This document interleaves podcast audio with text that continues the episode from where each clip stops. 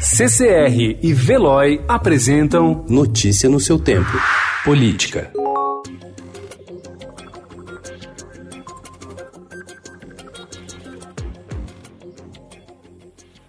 Um dia após o ministro da Saúde, Luiz Henrique Mandetta, pedir em reunião tensa que não menosprezasse a gravidade da pandemia do novo coronavírus em suas manifestações públicas, o presidente Jair Bolsonaro foi às ruas na manhã de ontem.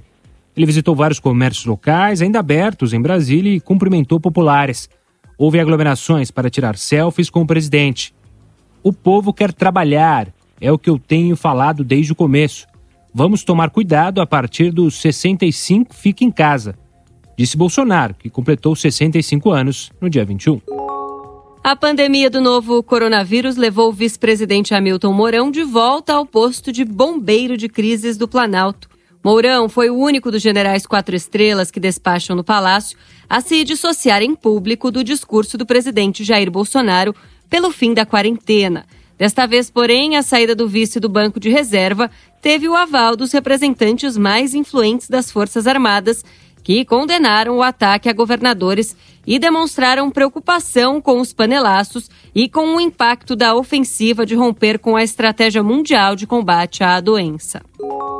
O senador Flávio Bolsonaro, do Republicanos do Rio, compartilhou em seu perfil no Instagram uma foto falsa em publicação do site bolsonarista Senso em Comum sobre supostos casos de cura da Covid-19 com o uso de hidroxicloroquina substância defendida pelo pai, o presidente Jair Bolsonaro, para tratamento dos contaminados pelo coronavírus.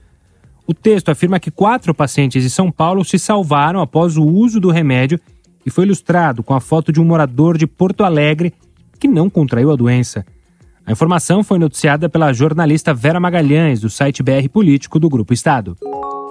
A presidente do Tribunal Superior Eleitoral, ministra Rosa Weber, reafirmou ontem que o calendário das eleições municipais deste ano está mantido mesmo com as mudanças provocadas pela epidemia do novo coronavírus no dia a dia dos brasileiros.